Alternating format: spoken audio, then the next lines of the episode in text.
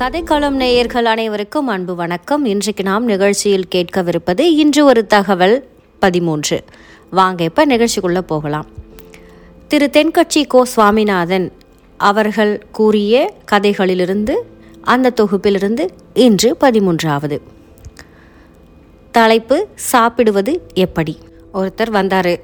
உங்ககிட்ட ஒரு விவரம் கேட்டு தெரிஞ்சுக்கணும்னு வந்திருக்கேன்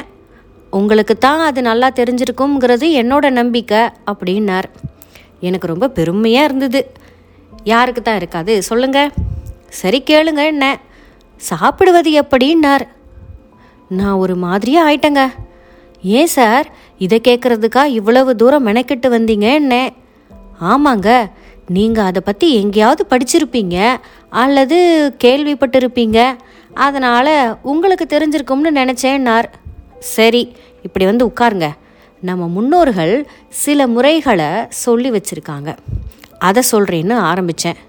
விஞ்ஞானிகள் சொல்கிற செய்தின்னா அது காரண காரியத்தோடு இருக்கும் ஏன் எதுக்குன்னு கேட்டால் அதுக்கு பதில் இருக்கும் இது முன்னோர்கள் சொன்னதுங்கிறதுனால இதில் ஏன் எப்படி எதுக்காக இப்படின்னெல்லாம் கேட்டுக்கிட்டு இருக்கக்கூடாது அதெல்லாம் அனுபவத்தில் சொல்கிறது அதனால் பேசாமல் கேட்டுக்கிறது தான் நல்லது சரி அவங்க என்ன சொல்கிறாங்க சாப்பிட்றதுக்கு முன்னாடி கை கால் முகம்லாம் கழுவணும் இன்னைக்கு நம்மளை எத்தனை பேர் இதை செய்கிறோம் நின்று கொண்டு சாப்பிடக்கூடாது கட்டில் மேலே உட்கார்ந்துக்கிட்டு சாப்பிடக்கூடாது படுத்து கொண்டு சாப்பிடக்கூடாது படுத்துக்கிட்டு கூட சாப்பிடுவாங்களான்னு கேட்காதீங்க சில பேர் அப்படியும் சாப்பிட்றது உண்டு சாப்பிடும்போது முதல்ல இனிப்பை சாப்பிடுவாங்க கடைசியில் கசப்பை சாப்பிடுங்க மற்ற சுவைகளை எல்லாம் நடுவில் சாப்பிடுங்க சாப்பிடும்போது தண்ணி குடிக்க வேண்டாம் வீக்கல் எடுத்தால் மட்டும் தண்ணி குடிக்கலாம் சாப்பாடு சூடாக இருக்கும்போதே சாப்பிடுங்க நம்ம உடம்புக்கு எது ஒத்துக்குதோ அதை சாப்பிடணும் நம்ம உடம்புக்கு ஒத்துக்காத எதையும் சாப்பிடக்கூடாது சாப்பிடும்போது அனுபவித்து சுவைத்து சாப்பிடணும் சில பேர் சாப்பிட ஆரம்பிக்கும் போது தான் பேசவும் ஆரம்பிப்பாங்க அது ரொம்ப தப்பு சாப்பிடும்போது பேசப்படாது அரட்டடிக்கப்படாது சில ஆசாமிகள் எப்படின்னா சாப்பிட்டுக்கிட்டு இருக்கும்போதே சாப்பாட்டை பற்றி குறை சொல்லாமல் அவங்களால சாப்பிட முடியாது இதை என்ன மனுஷன் சாப்பிடுவானா அப்படின்னு சொல்லிக்கிட்டே அவ்வளவையும் சாப்பிட்டு முடிச்சிருவாங்க சரி அவங்க மனுஷன் சரி அது எதுக்குங்க நம்ம சொல்லிக்கிட்டு அது சரியில்லை இது சரியில்லைன்னு சொல்லிக்கிட்டே தான் சில பேர் சாப்பிடுவாங்க ஆஹா எவ்வளவு நல்லா இருக்குன்னு சொல்லிக்கிட்டே சாப்பிட்றவங்க ரொம்ப குறைச்சல்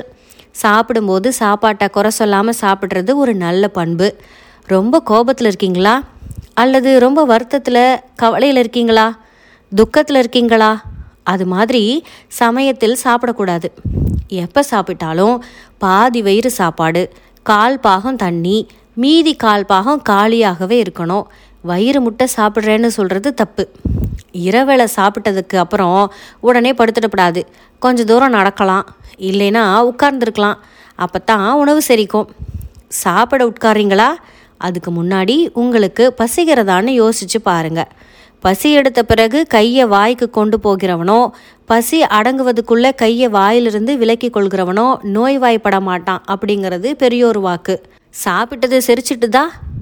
அதுக்கப்புறம் சாப்பிடு உனக்கு நோயே வராதுங்கிறார் வள்ளுவர் மருந்தன வேண்டாவாம் யாக்கைக்கு அருந்தியது அற்றது போற்றி உனின் இவ்வளவும் கவனத்தில் வச்சுக்கிட்டு சாப்பிட்டா எப்பவும் கவலையே இல்லாமல் வாழலாம் ஆனால் பல பேர் அப்படி இல்லை சாப்பிடும்போது அடிப்படை விஷயம் கையை கழுவி கொண்டு சாப்பிட உட்காரணும் இதை கூட பல பேர் செய்யறதில்ல அதுதான் ஒரு அம்மா கவலையோடு சொன்னாங்க என் பையன் சாப்பிட்றதுக்கு முன்னாடி கையை கழுவ மாட்டேங்கிறான்னாங்க அதுக்கு இன்னொரு அம்மா அது பரவாயில்லைங்க என் பையன் சாப்பிட்டதுக்கு அப்புறமும் கையை கழுவ மாட்டேங்கிறான் அப்படின்னாங்க இது எதில் சரி பரவாயில்லன்னு எடுத்துக்கிட்டு போகிறது சொல்லுங்கள் எதையோ ஒன்று எடுத்துக்கிறது தான் என்ன நேர்களே இந்த கதை உங்களுக்கு பிடிச்சிருந்ததா பிடிச்சிருந்தது அப்படின்னா நண்பர்கள் மற்றும் உறவினர்களோட பகிர்ந்துக்கோங்க உங்களோட விமர்சனத்தை பதிவிடுங்க நினப்பா கதைக்களம் வலையொலிக்கு சப்ஸ்கிரைப் பண்ணிடுங்க மீண்டும் மற்றும் ஒரு பதிவில் சந்திப்போம் அதுவரை உங்களிடமிருந்து விடைபெறுவது காயத்ரி இளையராஜா இதில் முன்னாடி நான் நன்றி சொல்ல மறந்துட்டேன் இந்த கதையை தொகுத்து வழங்கியவருக்கும் நம்ம நன்றியை பகிர்ந்துக்கலாம் நன்றியை தெரிவிச்சுக்கலாம் நன்றி